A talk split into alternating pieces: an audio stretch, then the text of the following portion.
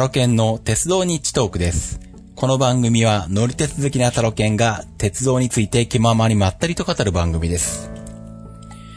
えー今回はですね、前回でも少しお話ししたように、えー、筑肥線、カラス線に乗ってきた話と、えー、まあ、それ以降ですね。あと、アルペンルートか。まあ、その辺のお話を、えーしようと思うんですけども、えーちなみにこの収録をしているのが、10月21日の、えーっと、午前0時25分ぐらい。えー24時間後にはもう飛行機に乗っているかな？うん。えーもう日が変わった、日が変わったと言ってもあれか。飛行機の発射、発射じゃねえな。飛行機の出発時刻が、えっ、と、22日月曜日の午前0時10分だから、えーまだ日は変わ、えー日は変わっても、えー1日後なんですけど、出発は。でも気分的には24日の夜なんで、えーもう、えー今日の夜出発するみたいな感じなんですけどね、あの、体操の世界試験、選手権の取材で、えー、カタールのドーハに行くんですけど、えーその出発直前のもう1日前に、えー収録します。で、えーお話しするのがですね、まあ前もちょっと言ったように、えー九州、北九州でで体操の、えー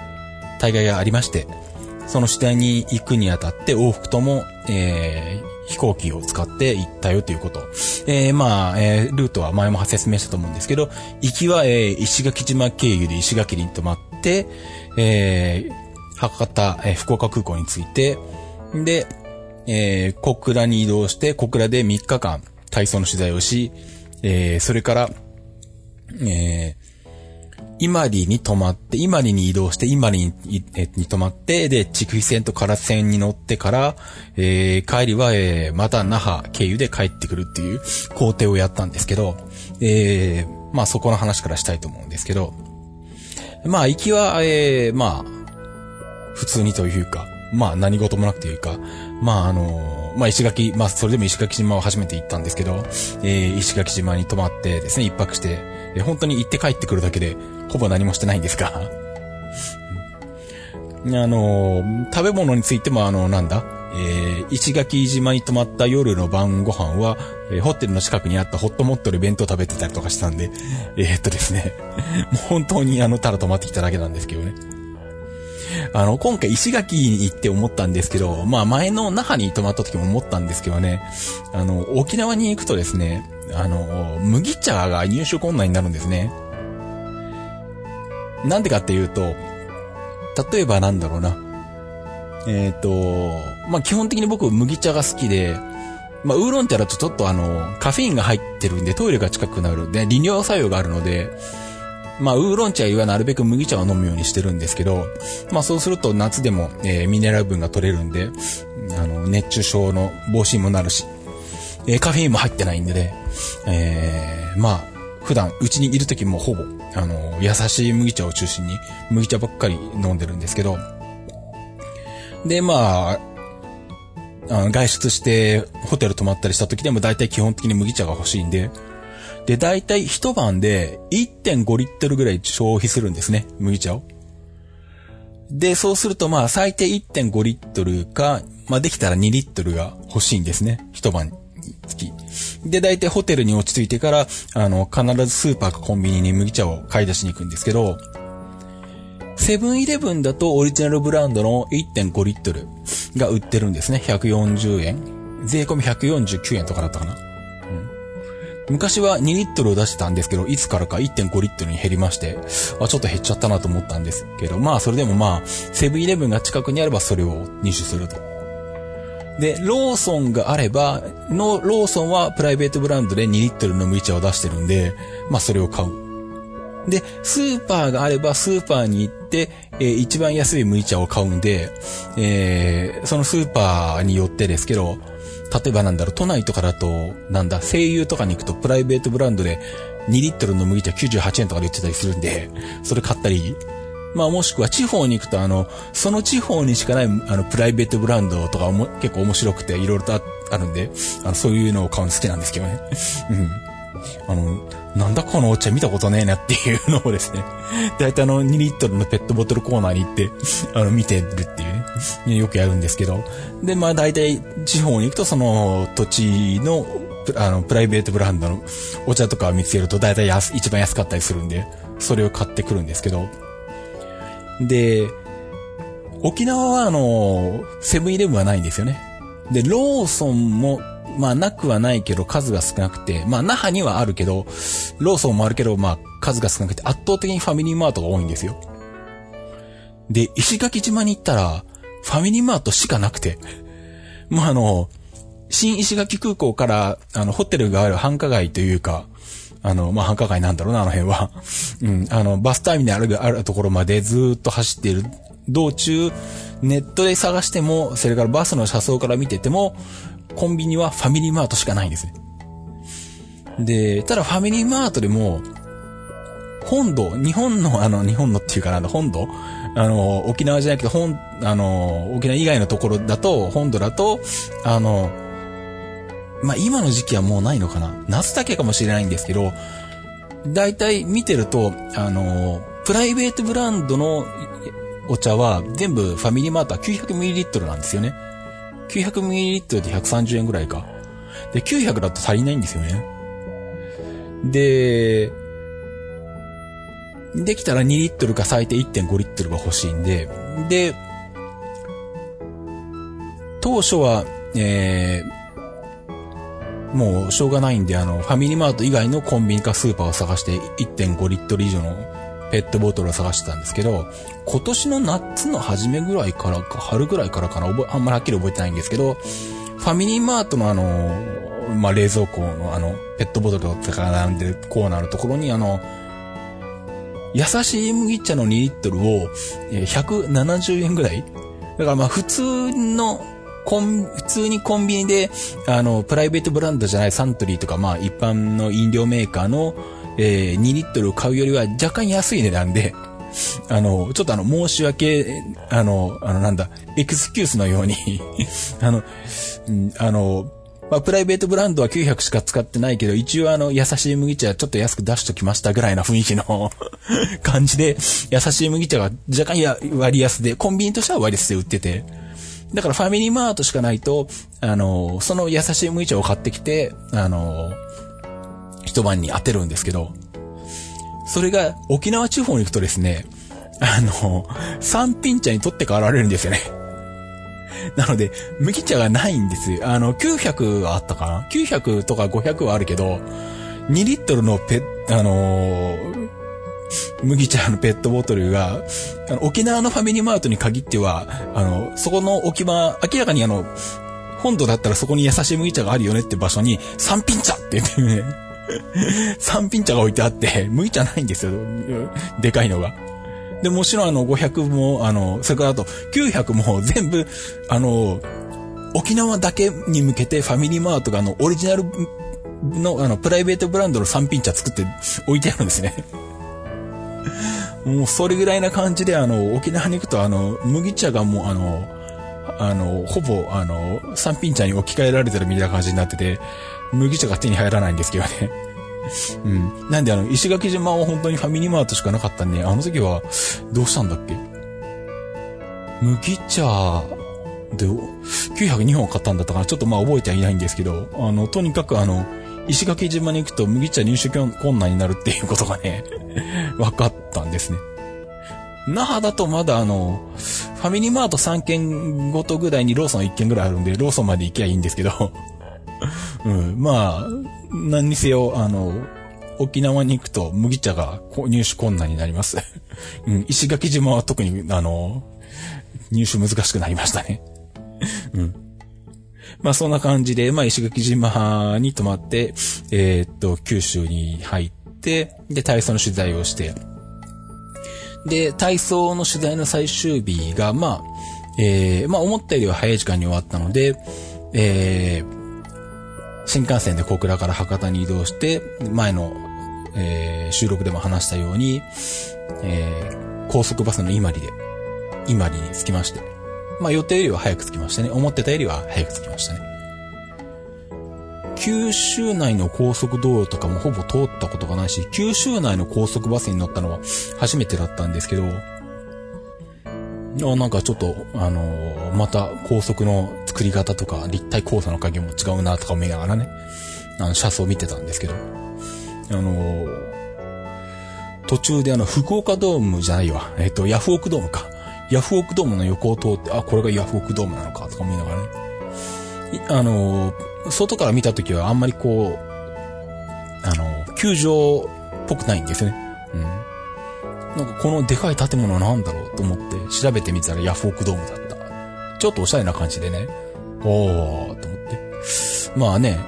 まあ野球はあんまり見ないんで、機会があるかどうかわかんないですけど、うん。まあね、そのうち、あの、機会があればまあ行ってみたいなという感じはするんですけどね。うん。まあそんな感じで、えっ、ー、と、伊万里に行って、伊万里で泊まりまして。で、えっ、ー、と、伊万里から筑肥線と唐津線に乗ったんですけど、まあツイッターとかにも書いたんですけど、あの、筑肥線って、博多側は、あのー、福岡の地下鉄とね、相互乗り入れしてて、あの、本数もバンバン走ってて、4両編成の電車が走ってて、みたいな感じで、あの、都会的なんですけど、あの、まあ、反対側、唐津線を挟んだ反対側は本当にもうガラッと変わるローカル線で、あの、黄色のキハ108、125か。うん。あの、黄色い色のやつですね。えー、あれがもう1時間に1分も走ってないぐらいな感じで、本当にこんなに変わるかっていうぐらいローカル色が、あの、バーンと出てきますね。うん、なんであの、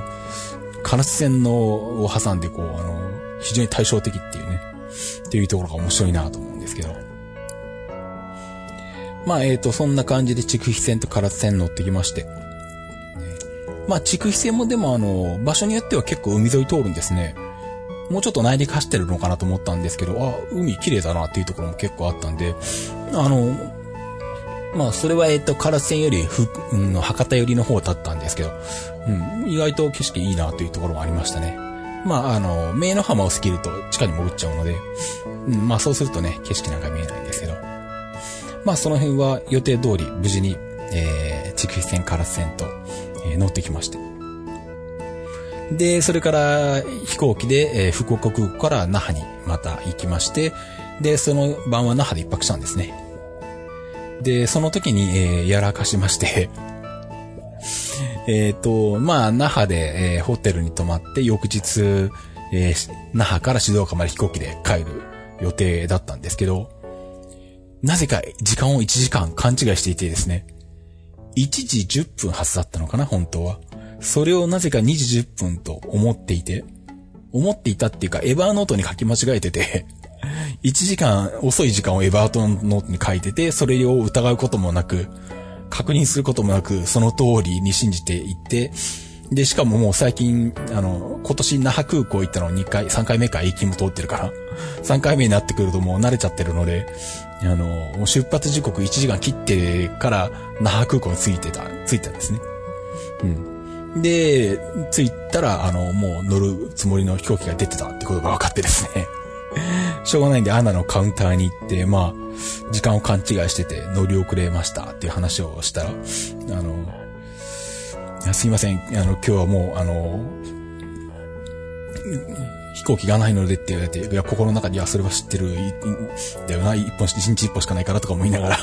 話聞いてたんですけど、明日のでしたら席があるのでお取りできますかって言われて、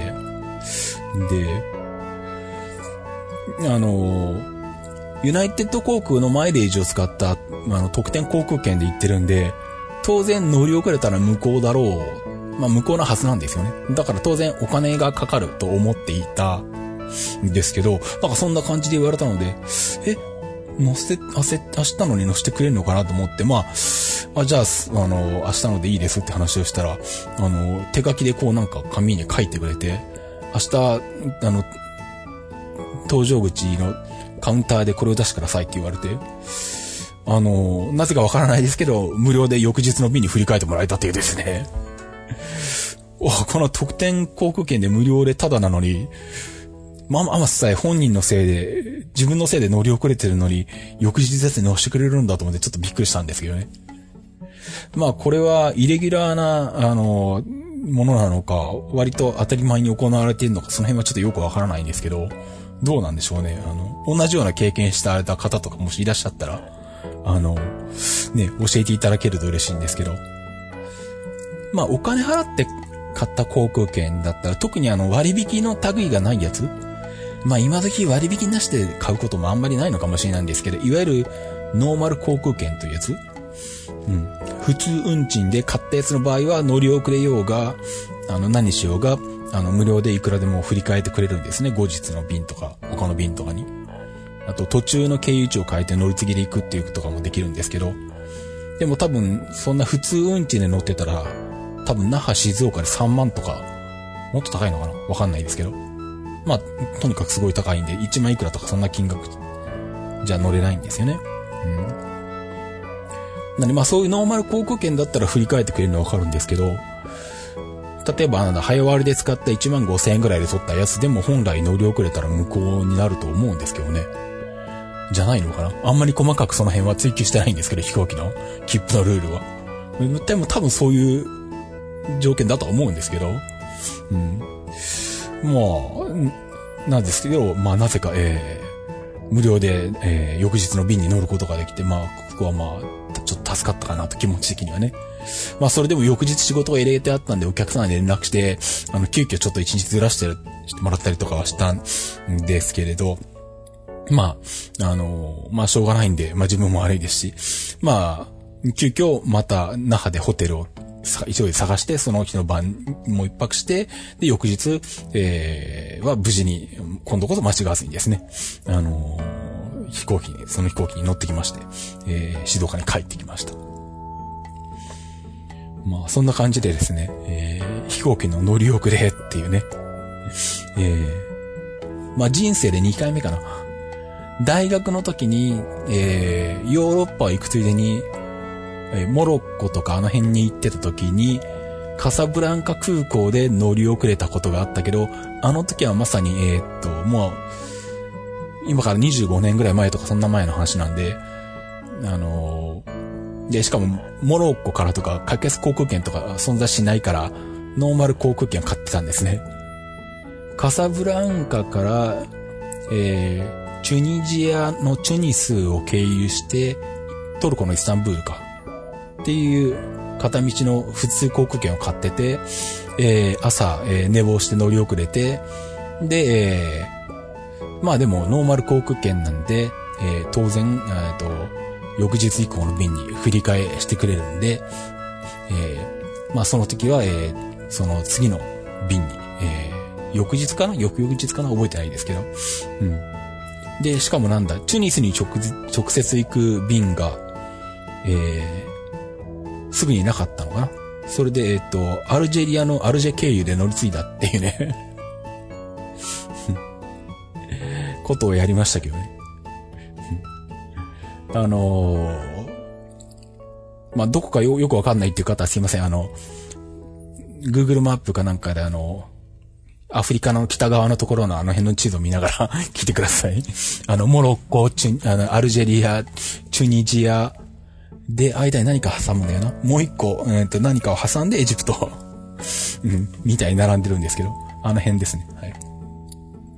という感じで、えっ、と、人生2回目の、えっ、と、飛行機乗り遅れってのをやらかしました。で、えっと、まあ、まあそんな感じで、まあ、えー、筑肥線、唐津線の方は、えー、乗ってきまして、で、あとですね、もう一つ、まあこれも前回言ったと思うんですけど、アルペンルートですね。えー、立山黒部アルペンルートの方に行ってきたんですけど、前にも言いましたように、えー、クリア時の自転車局の、えー、福井の国体の中継の後に行くっていう工程を組んでいて、えー、中継が9月の29日の土曜日に福井であって、えー、翌日30日に、えー、アルペンルートに行くっていうですね、えー、日程を組んでいたんですけどね、日曜日ですね。えー、まあ29日の夜のうちに富山まで移動はしたんですけれど、えー、その時点でですね、えー、台風25号が来ていたんですね。で、タイミング的に、うん、25日日曜日の夜ぐらいに日本列島を、まあ、縦断するような感じのタイミングだったんで、まあ前日のその29日の夜から明日果たして行けるんかどうしようかなとずっと考えていたんですけど、で、とりあえず元々の予定では朝、えー、富山を出て、富山地鉄で立山に行って、立山からアルペンルートに入って、えー、アルペンルートを抜けて信濃町までバスで出て、で、そこから大糸線を使って、糸魚川まで北上して、で、糸魚川から北陸新幹線で富山に戻ってくるっていう予定だったんですけど、まあその、糸魚川に出るまでの、あの、大糸線とか北陸新幹線あたりが、ひょっとして台風の影響を受けるんじゃないのかっていうぐらいのタイミングだったんですね。で、JR 西日本のホームページとか見て、あの、もう、予定運休とかがね、計画出てたんで、どうだろうなって思ったら、もうそのものズバリ、えー、信濃大町から乗ろうと思っていた大糸線の列車がもう、あの、運休しますって前日にもはっきり出てて、あ、これダメだと。いうことになって、まあ、ホテルに着いてからいろいろもう考えまくったんですけどね。もっと早く朝早朝に起きて早く出れば、あの、大糸線が動いてる間に戻ってこれるんじゃないかとか。逆に、えー、っと、先に北陸新幹線と大糸線で糸魚川から品の大町に回って逆回りで回ってきたら、あの、来れるかなとか。でも逆回りで回ってきても、例えば途中の、あの、アルペンルートの途中で、まあ、バスで移動する、あの、有料道とか、あの辺が、あの、通行止めになるともう身動き取れなくなるんですよね。で、うまく高い、立山まで出てこれたとしても、富山地鉄が運休って言われたらもう富山に帰れないんですよね。で、結局散々迷った挙句、もう30日に行くのを諦めようということで、もう30日は1日、あの、ホテルから出ずに、えー、っと、もう、あのー、ずっと、どこにも行かないで、え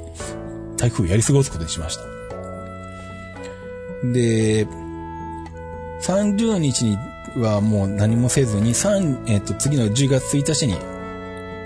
まあでもアルペンルート行かないわけにもいかないので、もうこのチャンス逃すと、あのー、トロリーバス乗れないので、関電バスですね。関電トローリーバス乗れないので、10月1日に行きたいわけなんですけど、10月1日にアルペンルートを通ってきて、なおかつ、えー、予定通りもともと取ってやる、あのー富山空港から羽田空港までの飛行機に乗ろうと思っても、どうやっても時間的に無理なんですね。富山空港4時10分発とかそれぐらいだったかな。うん。どうやっても間に合わないんで、で、まあそれも散々いろんなことを考えた挙句、もうその飛行機は捨てようと。まあこれもユナイテッドのマイレージで取ったんですけど、まあ5000マイル使ってはいるんですけど、まあもういいやと。向こうになってもいいやと。うん。で、でもひょ、ちょっと心の中で、でも台風の影響だからひょっとしたらあの、えっ、ー、と、無料で取り消してくんないかなとかちょっと思いながら もうまあでもなっても、まあなったらラッキーだけど、まあならなくてももう5000マイルついてもいいや、と。で、えー、工程としては、で、しかもあんまり朝早く行くと、前の晩に台風が通過してるんで、あの、安全確認で、あのー、朝はあの、アルペンルート内のこう途中の経路の安全確認をしますっていうのがこう、アルペンルートのホームページとかに載ってて、なので、朝は、あの、ちょっと便が出発が遅れたりとか、えー、開通が遅れたりすることがありますって書いてあったんで、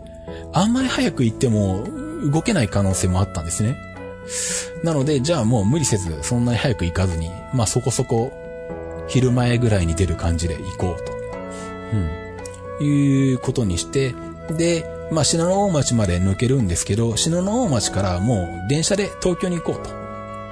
そうすると、まあ、えー、うまく、まあ、時間によってですけど、まあ、あの、まあ、大体、えー、信濃大町から大糸線で松本まで出て、松本まで出れば、あずさが1時間に1本あるんで、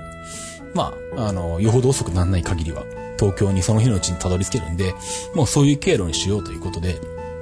えー、で、まあ、10月1日の月曜日の朝に、えー、富山を出て、えー、立山まで向かって、えー、アルペンルートを、えー、行ってきまして。で、結局は、えー、っと、どれぐらいだったかなえっ、と、電鉄富山を11時ちょっと前の電車に乗って1時間かかって立山に着いて、まあ、ほぼ12時ぐらいか、立山。で、電鉄富山で、えっ、と、アルペンルートの切符を買うと、そこで、えー、立山からによるロープウェイの時間の指定ができるので、あのまあ、あそこのロープウェイがやっぱあの、一つボトルネックになっていて、非常にここで、あの、時間待ちを食らったりすることがあるらしいんですけど、うん。それを、えっ、ー、と、電鉄テアマで、えー、アルペンルートの切符買っておくと、そこで、あの、ロープウェイの時間が指定できるんで、時間のロスを減らせるっていうのがね、情報としてしてたもんですから、まあその通り、電鉄テアマでアルペンルートの切符を買って、え。ー、で、まあ、立山からロープウェイに乗っていき、で、その後も、やっぱさすがにあの、月曜日ですし、あと台風が通り過ぎた直後っていうこともあったんで、やっぱりお客さんはそんなに多くなくて、ほぼ、えー、スムーズに、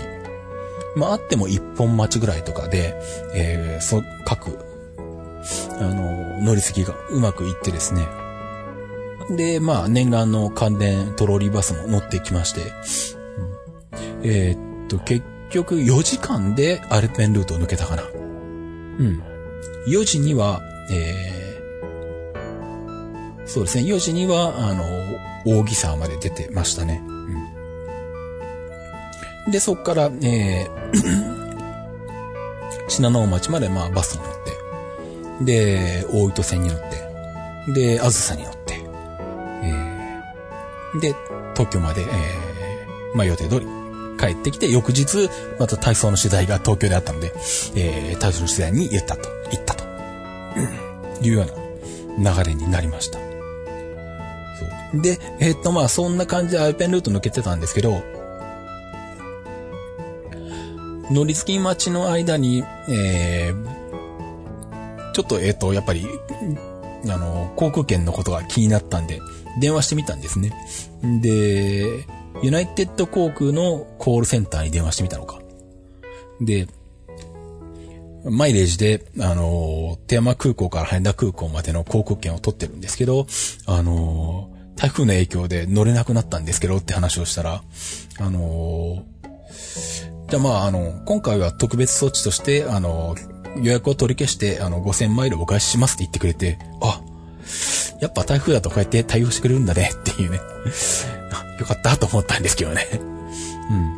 なんでまあ、その飛行機の便が直接台風で、あの、止まらなくなったとかいうわけではないんですけれど、まあやっぱ台風の影響で、あの、乗れなくなったとか、工程に影響が出て、あの、予定が変わったっていう場合は、やっぱり航空会社は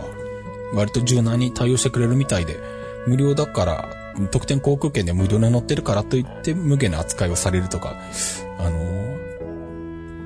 マニュアル通りの扱いをされるわけでもないみたいだ、らしいですね。うん、まあ。今回初めて、あの、経験して分かったことなんですけど。うん。なんでまあ、結局、なんだかんだと、あの、マイレージを無駄にすることもなく、えー、航空券はキャンセルできて、えー、まあ、アルペンルートも無事行ってきたという感じで、まあ帰ってこれました。でですね、まあそんな感じでいろいろと、えー、台風の影響を受けたりしてるんですけど、えー、実はその次の台風25号も影響を受けてまして、えー、このアルペンルートに行ってきたのが9月30日日曜日から10月1日にかけてだったんですけど、次の週末の、えっと、まあ、10月の6日、7日に、山口でまた、あの、自転車局の中継があって、えっと、これはまあ、ロードレースじゃないんですけど、あの、マウンテンバイクのダウンヒルっていう、あの、山の上からこう、駆け降りてくるやつですね。うん、あれの中継があったんですけど、本来だったら土曜日6日の朝、えー、静岡を出て新幹線で、えー、新山口まで行くっていう予定だったんですけども、台風25号が来てまして、まあ、それを睨みながら移動どうするかみたいな話を直前までいろいろしてたんですけど、まあ最終的に、えー、6日の土曜日、新幹線が動かない可能性があるんで、えー、もし予定的に可能だったら、さらにその前の5日の金曜日に新山口に入ってほしいっていう、えー、話が BJ から出たので、まあ僕はそれは予定的に仕事とかも含めて、あの、可能だったので、じゃあまあそうしますっていうことで、えー、で、まあでもあれか。でも結局結構仕事で時間を取られたから、本当に最終になったのかな。なので、新山口に10 11時48分着とかそんな予定だ、そんな列車だったかな？うん。しかも、えっと、岡山まで、ん？えっと、あれだ。静岡から名古屋まで、小玉？だよな。小玉で行き、名古屋から岡山までのぞみに乗り、で、岡山から小玉か。そうだ。あ、静岡、名古屋は光かな？光のぞみ小玉だったかなそんな感じで、岡山から先小玉で、岡山まで着いてんのに、新山口までさらに2時間かかるぐらいな トータル5時間ぐらい乗ってたんじゃないか、ある新幹線うん、そんな感じで行ったんですけどね。まあでもあの、なんだ。えー、っと、時刻表とか見る限り、えー、岡山から先の小玉が700系って書いてあった、あって、えー、岡山までの新幹線は両方とも N700 だったんで、あ、まあ、N700。まあ、当然、光以上は全部 N700 になってるんで、700系が来ることはありえないんで、まあ、当然なんですけど、岡山から先が700系って書いてあって、あ、700系か、と思って、コンセントねえな、とか あのー、ちょっとざっくりしたたんですけど、あの、岡山に着いて、あのー、自分が乗る列車を見つけたら、なんと光レールスターがいて、おおラッキーみたいな 感じでですね。ああ、光レールスターだとあのー、2列2列で4列なんですね。新幹線のあの車体の幅で。なんでもうグリーン車並み幅が広いっていうね。まあコンセントはないんですけど、あこれだったら2時間乗ってても全然いいやと思いながら ラッキーとか見ながら乗ってたんですけど。光レールスターの車両に乗るのも2回目ぐらいかな。うん。ですね。うん。そんな感じなので、山口に行った時も、えー、ちょっと台風の影響を受けたんで、今回は本当に台風に振り回されたりとかしましたね。うん。で、ちなみに、その山口の帰りも、えー、っと、飛行機を使ってて、えー、山口宇部空港から羽田まで出て、で、羽田から高速バスで帰ってくるという、ですね。で、でもまあ結構なんだ。そう、台風、やっぱり台風の影響とかで、あの、いろいろあって、レースの開催時間が1時間後送りになったのかな。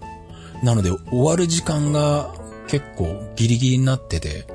新山口から帰ってこようとすると、まあ、横浜から、あの半助さんとか、他のメンバーもいたんですけど、7時台の新幹線に乗らないと帰れないんですよね、その日のうちに。で、で、僕も飛行機が新、えっ、ー、と、山口宇部空港8時ぐらい、8時出発ぐらいか。うん。の飛行機にしてたんで、まあ、えっ、と、まあ、どっちにしろ新山口駅に7時の、7時の列車に間に合えば、まあ、僕も当然間に合う。まあ、大体なんだ、新山口駅から山口宇部空港まで車で15分か20分くらいなんで、うん。まあ、えー、新山口から横浜に向けて帰る人たちが間に合えば、僕も飛行機に間に合うぐらいな感じだったんですけど、あのまあ、本来だったら中継の現場の本部で片付けたまで全部終わってから解散して別れるっていうのが通常のパターンなんですけども、今回はその時間がないんで、あのまあ、ちょっと片付けを、あの 任してですね、先に帰らせてもらうっていう感じで、まあ、帰ってきまして。で、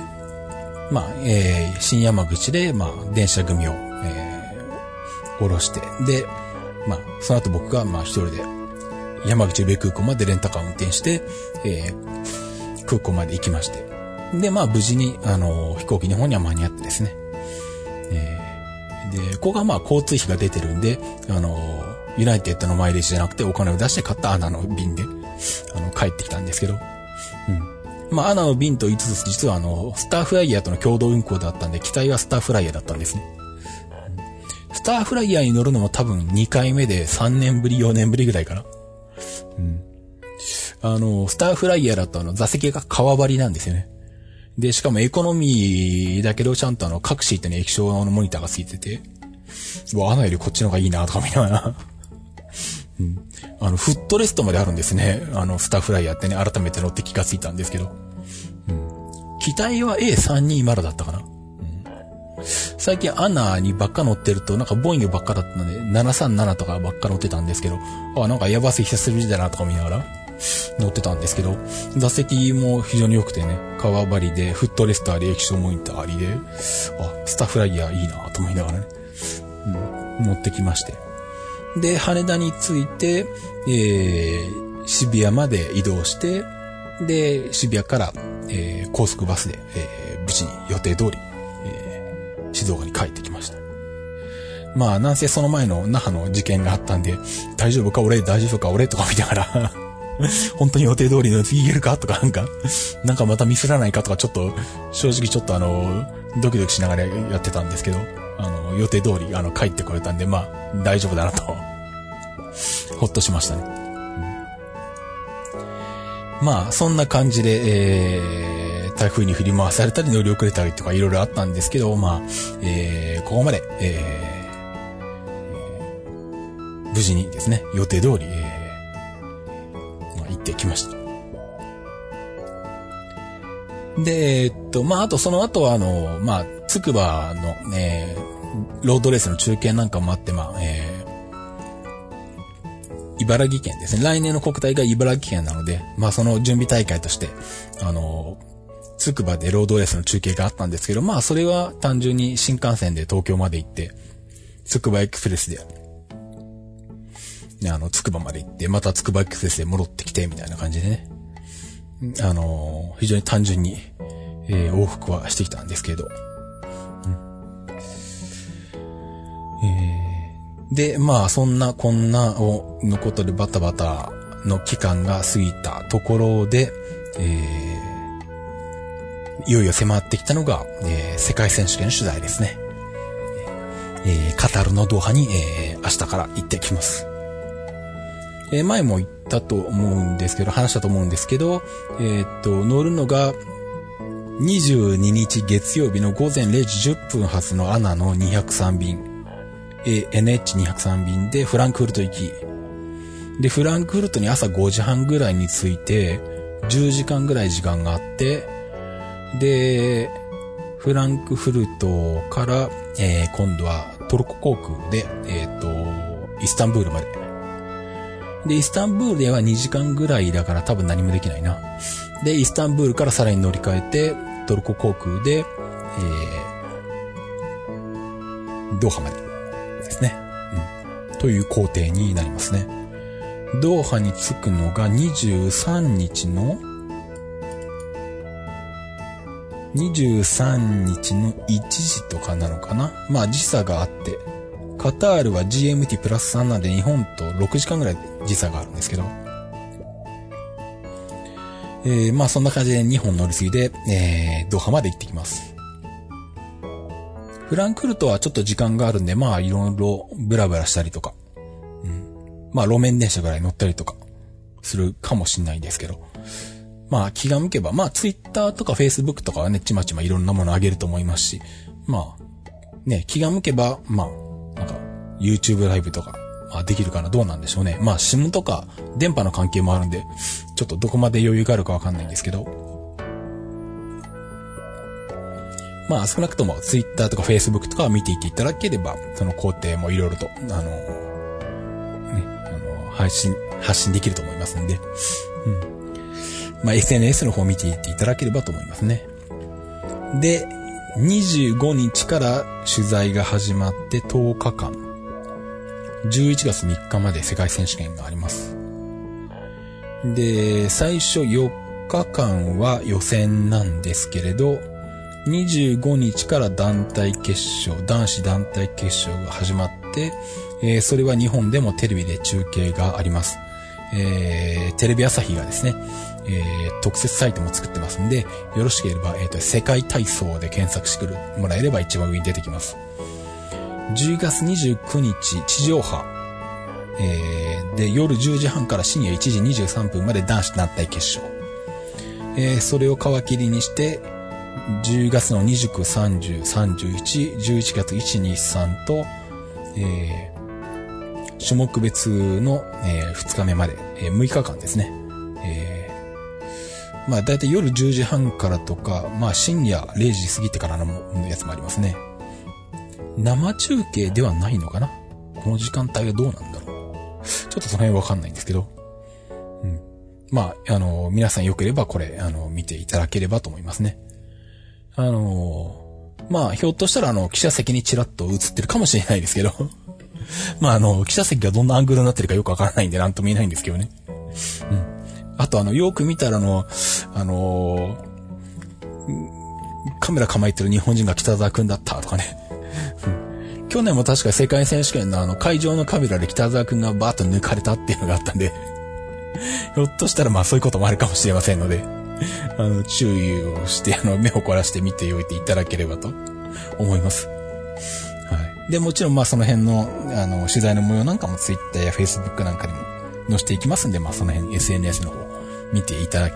きたいと思いますし、あとはジムナスティックスニュースのホームページの方でね、あのに速報を毎日アップしていきますし。あとまあ、おそらく毎日、えー、その日の、えー、トピックスを収録して、ポッドキャストでジムナスティックスニュースレディオショーとしてアップできるんじゃないかな。うん。多分、まあできると思うんですけど、一応やろうかなと思ってます。ね、去年はあの、クラウドファンディングの特典として流してたんで、あの、ポッドキャストとしては配信してなかったんですけど、今年はまあできたらポッドキャストとして配信したいなと思ってるんで、あの、ジムナスティックスニュースレディオショーを、あの、購読しといていただければ、あの、大会期間中ですね。まあ、うまく収録ができれば、時間が取れればっていうのがありますけど、あの、配信されると思いますんで、そちらも聞いていただければと思いますね。はい。で、それが終わったら、えー、20、違うわ。えっと、11月の3日に、まあ最終日になりまして、北沢くんは仕事の関係で2日の、2日まで取材して3日はいないのかな。うん、なんでまあ3日はちょっとまあ写真が、えー、当日の写真は載らなくて記事だけになるんですけど、僕は3日の最終日まで取材して、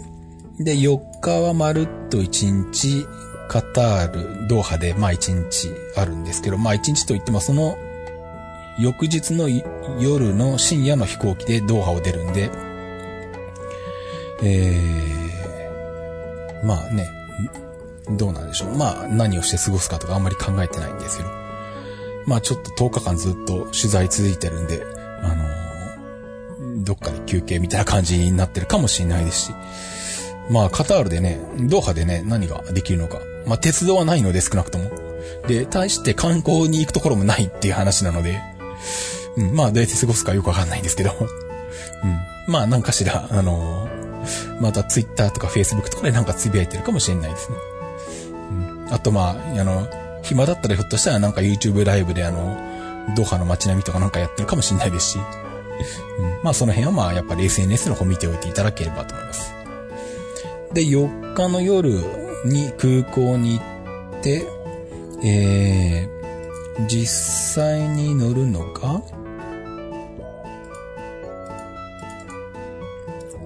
えっ、ー、と、現地時間の11月5日月曜日の午前1時55分のトルコ航空でイスタンブールに行くですね。えー、まあ、必ずイスタンブール経由になるんですけどね、あの、なんだ。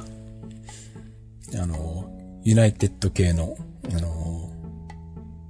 スターアライアンスになるとね。うん。で、イスタンブールで確かこの時はイスタンブールは5時間ぐらい時間があるのかな。えー、っと、確か、ちょっと時間があるはずなんで、まあ、何かしら、イスタンブールをうろちょろとしてるかもしんないです。うーんと、そうだね。朝7時ぐらいにイスタンブールに着いて、イスタンブールを出るのが、えー、2時半ぐらいの便か。ああで、クリアしてックアビニューでも話したんですけど、あのー、まあ、これもたまたまなんですけど、この時期にイスタンブール、イスタンブール空港が引っ越しをするみたいで、えー、イスタンブールってあの、ヨーロッパの中でもかなりの交通量を占める空港の、ハブ空港として、すごいあの、お客さんのをさばいてるらしいんですけど、なんだっけ。今、ヨーロッパの中で、えっと、5番目ぐらいなのかなの、乗降客数が。だけど、えっと、実際は、えっと、えー、なんだ。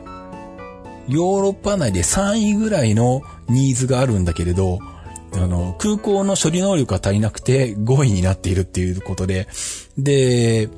今のあの、アタティルク空港の主要能力では足りないからっていうことで、新しい空港を作ってまして、それが開港するのが10月29日だったな、確か。らしいんですけど、そうすると、えっと、行きに、あの、乗り換えするイスタンブール空港は古い今今あるアタティルク空港になるんですけど、帰りにあの経由するイスタンブール空港は引っ越しした後の新しい方になるんですね。なので、また何通タイミングで行くんだって話なんですけど、行きのイスタンブール空港と帰りにイスタンブール空港が違うっていうね、事態になるんですけどね。まあそんな感じなんですけど、えー、っと、まあその新しい方のイスタンブール空港でまあ5時間、もうちょっとか6時間ぐらいか。ん ?6 時の14時だから8時間弱、あ、結構あるのか？7時間半ぐらいあるのか？うん。なんでまあ、イスタンブールをまたうろちょろしたりとかなんかしてるかもしれないです。で、帰りはシンガポール空航空なので、シンガポール経由になってまして、えー、イスタンブールからシンガポール。で、シンガポールで、えー、ここはもう2時間ぐらいしかないんで何もできない。多分入国もできないかな。うん。シンガポールで乗り換えて、えー、羽田に着くのが、えー、11月6日の、えー、っと、火曜日の午後3時半ですね。予定通り行けば。いうことで、まあさすがに疲れてるから新幹線で帰ってくるかな。うん、とは思うんですけど、そんな感じで、え、ドーハに行ってきます。で、さらに言うと、ドーハから帰ってくるのが6日で、まあ当然静岡に帰ってきて、で、7、8と2日間空いて、中2日空けて、えー、9日金曜日にはまた沖縄に行くのでえー、ツールド沖縄の中継で、えー、9、10、11、12までか。うん。4日間沖縄に行きますんで、あの、ドーハから帰ってきて、中2日で沖縄に行くみたいなね。まあ中継自体はあの、本当は10、11の2日間あればいいんですけど、あの、まあ何度も言ってるようにあの、那覇、静岡間は1日1本しかないので、で、しかも時間帯が悪いんで、あの、あの、間に合わないですね。あの、10日の昼前に到着する便があって、で、11日夜に帰ってくる便とかがあれば、1泊2日で行けなくもないんですけど、あの、時間帯的にそれができないんで、金曜日の午後便で行って、で、十、で、さらに中継が終わった後も那覇に一泊して、で、12日の昼ぐらいの便で帰ってくるっていうことになるんで、3泊4日になるんですけどね。ということなんで、えっと、11月は果たして何日、あの、静岡にいるんだ、みたいなね。しかもその後、あなんだ、那覇、あんとなんてその、ツールド沖縄の中継の2週間後はまた体操で、あの、高崎に行ってて、それで4日が、4日間ぐらいいないぞみたいなことになってるんで、もはや11月はあの、静岡にいない日の方が多いかもしんないぐらいの勢いなんですけど まあそんな予定ですまあこんな感じでバタバタしますね。はい。なんで、まあ、あの、またツイッターとかフェイスブックとか見てると、あの、こいつは一体今どこにいるんだみたいな感じになってると思うんですけど はい。まあ、その辺もですね、あの、余裕があれば、また、あの、この番組でもお話ししていきたいと思いますね。また、あの、いろいろとドタバタがあったりすると思いますし、えー、まあ、フランクフルトよ、だけですけど、ヨーロッパに行くのも25年ぶりぐらいとか大学だから、うん、30年ぶりぐらいになるのか？前に行った時はまだユーロはなかったぞっていうね そんな時代ですんで。うん。まあフランクフルトは初めてですしね。ドイツはベルリンは行ったことあるけど、あとはほぼ通過しただけで何もしてないので。うん。まあ、その辺も含めてまたお土産話でも、あの、話できたらなと思います。えー、という感じなんで、まあ、ぜひぜひまたあの、楽しみにしておいていただければと思います。えー、といったところで、えー、鉄道日読でした。それではまた。